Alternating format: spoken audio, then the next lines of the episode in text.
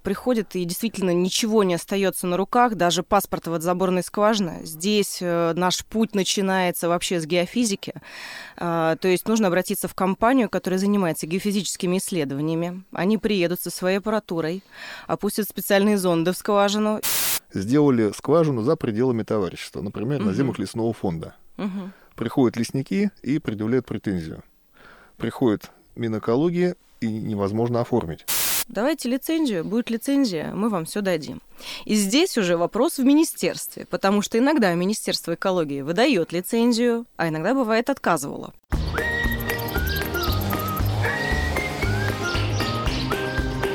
Разговор через забор. Здравствуйте. Это разговор через забор, где мы обсуждаем вопросы, волнующие дачников Подмосковья и не только. Я Федор Мезенцев, у меня в гостях Александра Жезлова, директор компании, специализирующейся по лицензированию скважин. Александра, здравствуйте. Здравствуйте. Александра, у нас очень часто возникает у дачников вопрос, они боятся с началом дачного сезона о том, что им нужно будет поливать водой свои огороды, они поедут в мае уже на дачу, и им придется лицензировать собственные скважины на участках. Насколько это правда и что нужно делать? А, Смотрите, ситуация здесь такая. Если у нас водозаборная скважина находится на зем- землях общего пользования, то ее, соответственно, нужно лицензировать. То есть она, получается, как бы находится на балансе, да, принадлежит СНТ. А если у нас э, скважина расположена на частном земельном участке, то есть при доме, то, соответственно, э, здесь скважину не лицензируем. То есть свои скважины не оформляем, просто сделали, и дачники могут спокойно опускать туда насос и добывать воду. Да, все верно. Хорошо. А что делать СНТ, у которого скважина на общей территории и снабжает весь поселок? Ну, в соответствии с законом о недрах, статья 19.2 и статья 19, соответственно, такие скважины должны быть залицензированы. А, Здесь э, разработана более упрощенная процедура Министерством экологии Московской э, области, соответственно, которая подразумевает собой сбор пакета документов, который может, в принципе, осуществить э, любое садоводческое некоммерческое товарищество самостоятельно, да, либо прибегнуть к помощи специалистов. И этот пакет документов, соответственно, через портал mosrec.ru электронно подать. Срок рассмотрения около 60 рабочих дней, и на выходе вы получаете лицензию на пользование недрами. А насколько председателю реально собрать весь этот комплект документов? У нас же есть скважины, которые пробурили лет 50 назад. Там никаких документов может не быть. Там есть паспорт скважины, Да-да-да. есть еще землеотвод, целый пакет. Что с этим делать? Да, э, очень часто такая ситуация складывается, когда приходит и действительно ничего не остается на руках, даже паспорта вот заборной скважины. Здесь э, наш путь начинается вообще с геофизики. Э, То есть нужно обратиться в компанию, которая занимается геофизическими исследованиями. Они приедут со своей аппаратурой, опустят специальные зонды в скважину и выдадут по итогу заключение, заключение о геофизических исследованиях, где будет значит, четко прописано э, геологические слои, которые слагают стенки скважин, где будет прописана конструкция скважины и где будет прописано техническое состояние скважины на данный момент. Есть там инородные предметы, нет, э, коррозия имеется, отсутствует, да, э, какое-либо заключение или рекомендации по эксплуатации. На основании данного заключения уже можно сделать паспорт вот заборной скважины. По сути, это единственный способ, э, который Министерство экологии Московской области признает вообще как легитимный, если паспорт скважины утерян. А, Далее, что в основном у судоводов вызывает сложности? Это чаще всего схема расположения участка недр. Потому что здесь, хоть и пишут Министерство экологии, что необходимо, вы можете использовать ресурсы различные, там Яндекс, карты, но на деле а, требований масса, и зачастую даже у нас бывают такие вот какие-то отказы, потому что у них немножко что-то поменялось, да, видение в министерстве. А, Раньше вот это требов... не требовалось, теперь это требуется. И вот это тонкости, связанные там границы участка недр. Теперь обязаны мы с 1 января 2023 года указывать на схеме расположения участка недр границы участка недр. То есть э, это действительно очень такой тонкий момент, где м, большинство садоводов именно вот на схеме, из-за схемы расположения участка недр получают отказы, к сожалению. А участок недр — это участок, где находится скважина.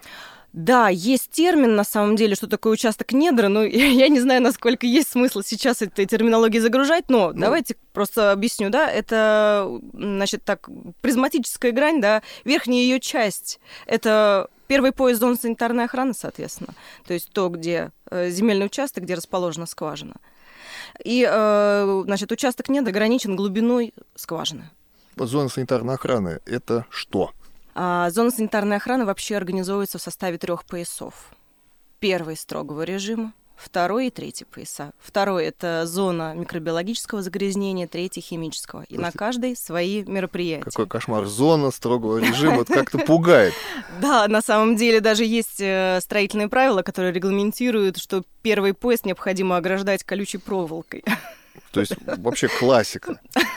Практически, да.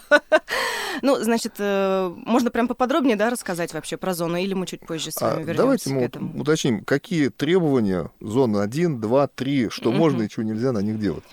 Так, первое, э, первый пояс – это зона строгого режима, соответственно. Здесь э, запрещены размещения каких-либо сооружений, которые не имеют прямого отношения к водозаборной скважине. То есть водонапорная башня – можно.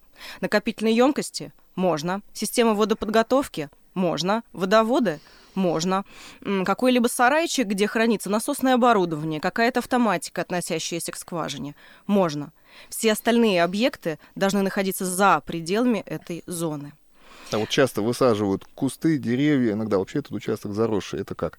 Нужно обязательно ликвидировать. В соответствии с Санпин, зона санитарной охраны, на территории первого пояса зоны санитарной охраны не должно быть кустов, не должно быть высокоствольных деревьев, хотя на практике по-разному решается эта ситуация. У нас бабушки вообще говорят, что деревья сохраняют воду, делают ее чище, лучше, даже если она там где-то на глубине.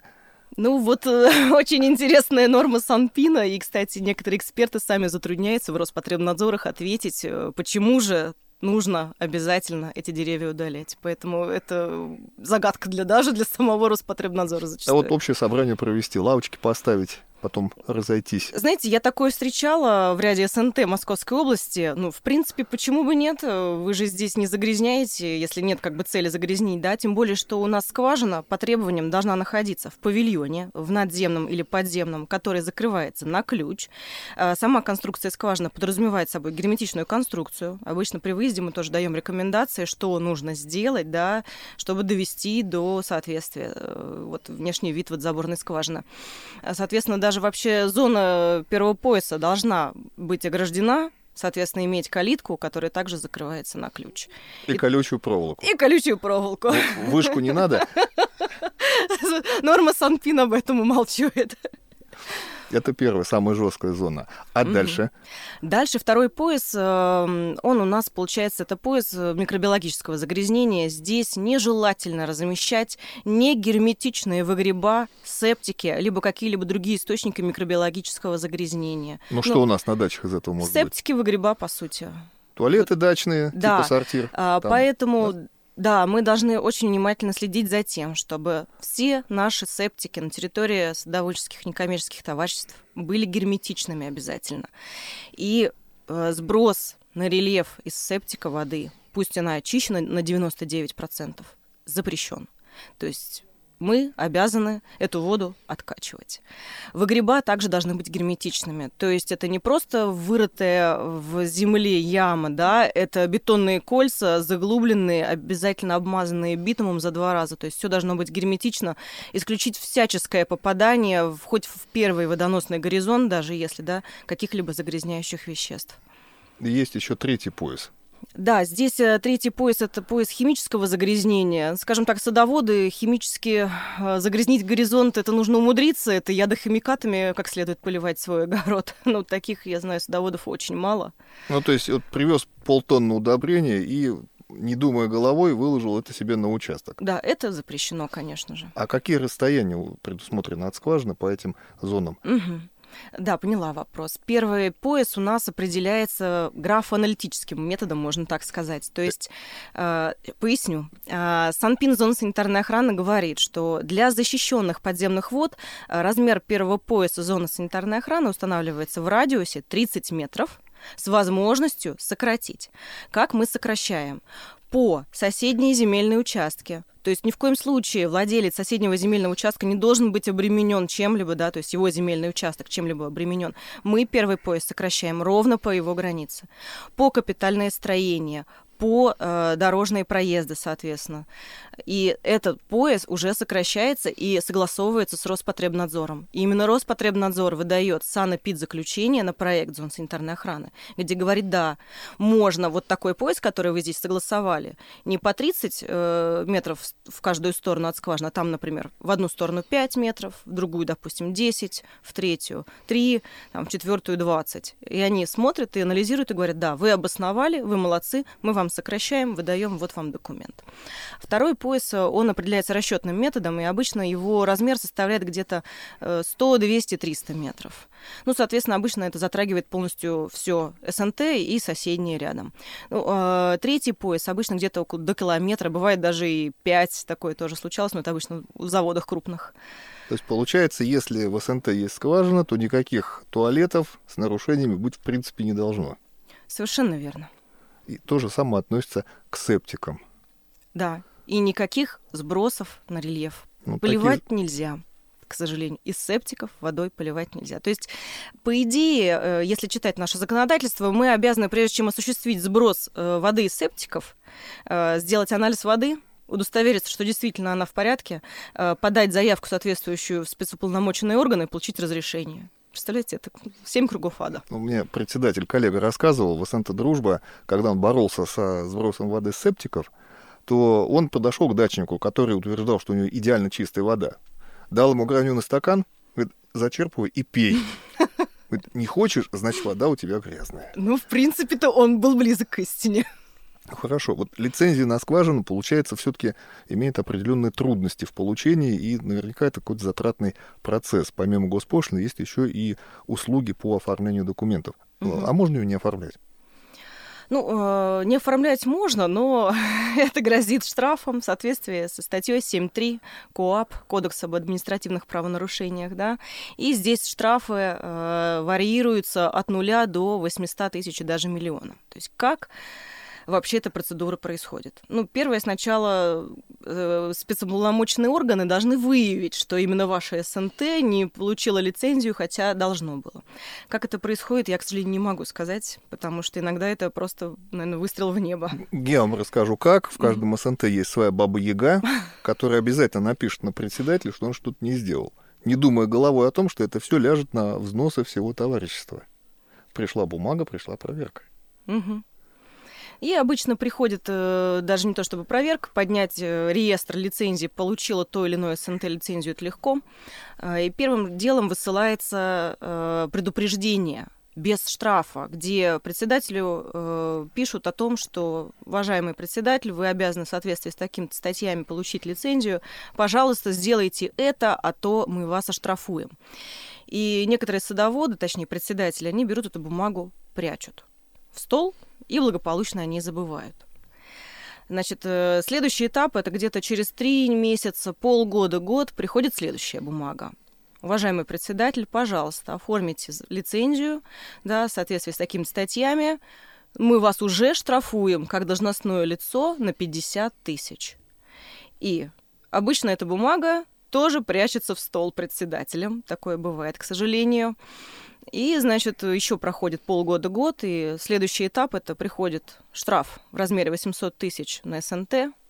Э, здесь уже блокируются счета, и все деньги, собранные садоводами, просто уходят на погашение этого штрафа. И плюс все равно нужно получить лицензию. То есть, по сути, сразу заплатить за подготовку документов на лицензию дешевле, чем платить штраф 800 тысяч рублей. Совершенно верно. Дешевле на самом деле получить эту лицензию, выполнить условия и жить спокойно.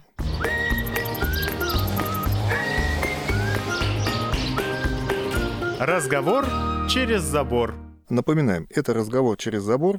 С вами Федор Мезенцев и гость нашего эфира Александра Жезлова, директор компании по лицензированию скважин.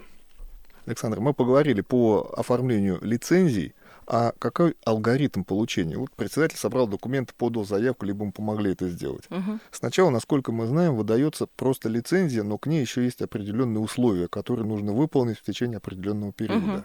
Иначе она будет признана недействительной, и по сути мы возвращаемся к тому, что лицензии нет, и выпишут штраф начиная с предупреждения и до 800 тысяч рублей. Угу, все верно. А, порядок э, какой? Ожидание после подачи лицензии у нас составляет 60 рабочих дней, соответственно. Когда лицензию э, получили, э, первым делом, что нужно будет обязательно сделать, это поставить водомерный счетчик на скважину. Это будет пункт прописан в лицензии. Дальше обязательно нужно будет отчитываться за фактически забранный объем воды.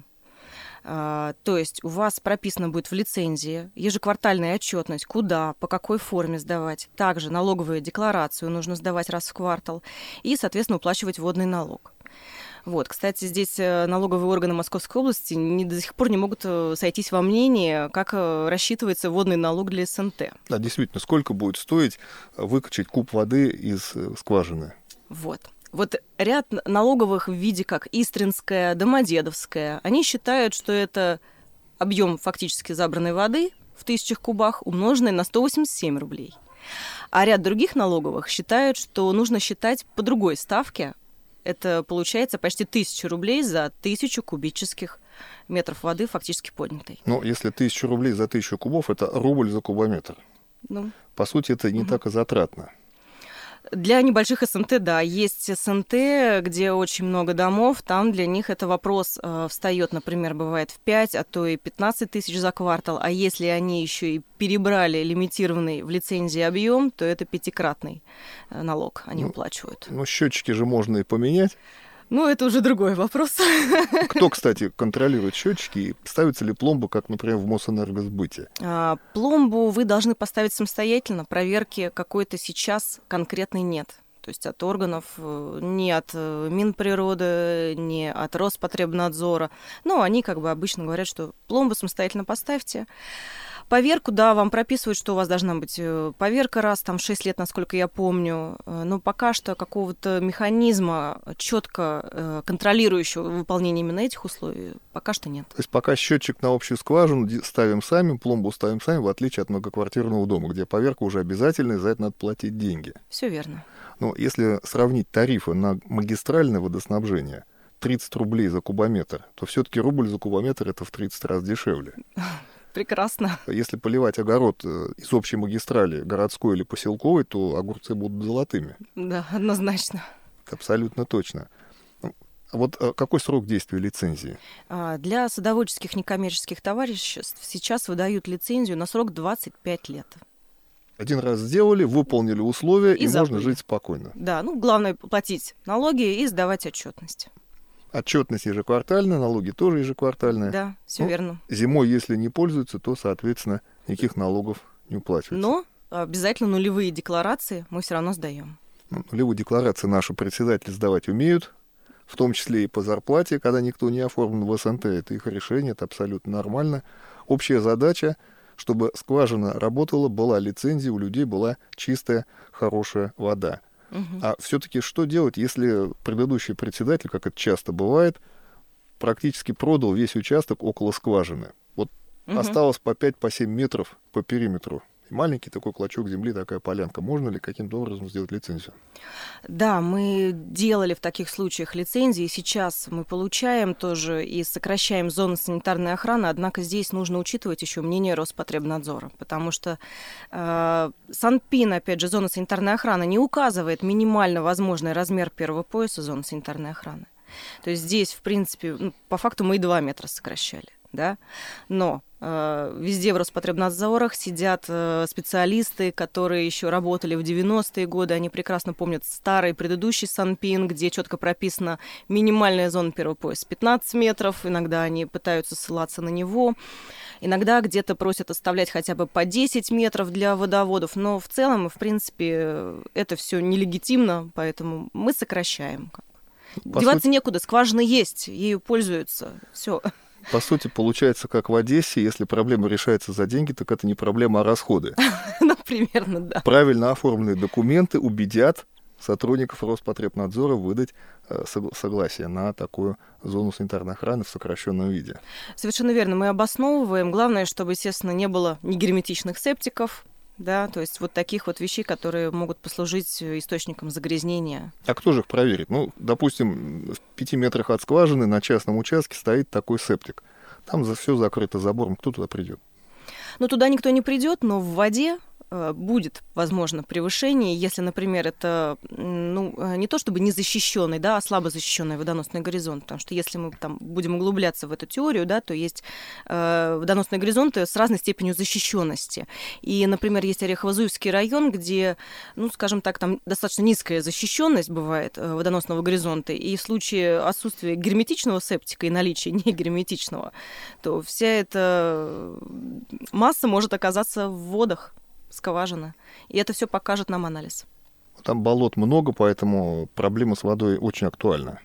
А, да, там есть превышение по перманганатной окисляемости, кстати. К сожалению, вот людям приходится очищать воду от нее. Такая специфическая территория. Ну, вообще уже редкий случай, когда кто-то пьет воду из ручья или берет воду из реки. Ну, знаете, разные ситуации бывают на самом деле. Стараются делать водоподготовку и фильтры ставят дома. Сейчас у многих круглогодичный водопровод. Летом угу. отключается магистральный, они подключают свою скважину или вообще пользуются сами. Вот. Еще у нас э, дачники сталкивались с проблемой, когда в свое время сделали скважину за пределами товарищества, например, угу. на землях лесного фонда. Угу. Приходят лесники и предъявляют претензию. Приходит Минэкология и невозможно оформить. Что с этим делать? Да, здесь очень интересный вопрос. У нас тоже мы сталкивались с такой ситуацией в разных регионах, причем разные регионы реагируют по-разному. А, по-хорошему нужно договариваться с лесным фондом о том, чтобы предоставили эту землю в аренду. Лесной фонд зачастую отвечает, ребят, давайте лицензию, будет лицензия, мы вам все дадим. И здесь уже вопрос в министерстве, потому что иногда Министерство экологии выдает лицензию, и уже с этой лицензии садоводы могут обращаться в лесной фонд и упрашивать их оформить им аренду а иногда бывает отказывала. Поэтому здесь, скажем так, да, нету четкой э, регулировки, кто за что как отвечает, но, в принципе, действительно, получается лицензия, берется земельный участок в аренду и оформляется, и все замечательно, люди живут. Вот сложностей с оформлением лицензии много, и мы знаем, что до сих пор есть садоводческие товарищества, которые переждали, каким-то образом проскочили мимо проверок, не оформили, продолжают пользоваться.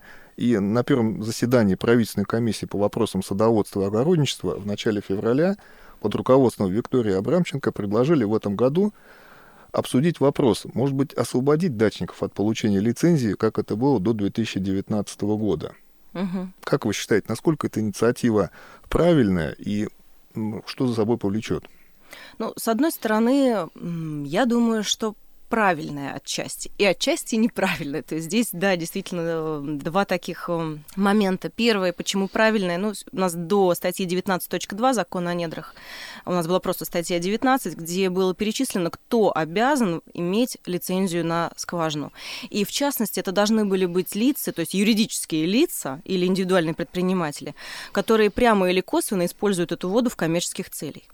То есть, если у вас гостиница, у вас есть скважина, вы пользуете ее для своих гостей, будьте добры оформить. Да? Садоводы же не ведут никакой некоммерческой деятельности. Поэтому, в принципе, вот появление статьи 19.2, ну, наверное, у кого-то вызывает ряд вопросов. Закон так и называется «Ведение садоводства огородничества для собственных нужд». Вот, поэтому, конечно, здесь вопрос к нашим законодателям. На основании чего, что они хотели, почему они ввели именно для садоводов лицензирование. С другой стороны, давным-давно ходят уже слухи о том, что скоро все вот заборные скважины будем лицензировать, в том числе на частные лица. Пока просто выявляемость этих скважин трудно себе представимо. То есть у юрлица легко выявить отсутствие или наличие скважины, а у физлица тяжелее. Ну, у физических лиц тоже будет вопрос. Оформил жилой дом, значит, воду ты где-то берешь, а если берешь воду, плати налоги. Ну, здесь нужно тогда, чтобы физлицо предоставило какие-то документы, на частную территорию не попадешь. Должен быть, э, должно быть решение суда. А решение суда, чтобы получить, тоже нужно побегать. Ну, Поэтому тут пока жизнь круг. Не, жизнь не стоит на месте. Мы вместе всегда что-нибудь придумаем. Сообщество дачников большое. Александра, спасибо за подробные ответы. Это был разговор через забор. Свежие выпуски выходят по четвергам на всех подкаст-платформах. Подписывайтесь, чтобы ничего не пропустить.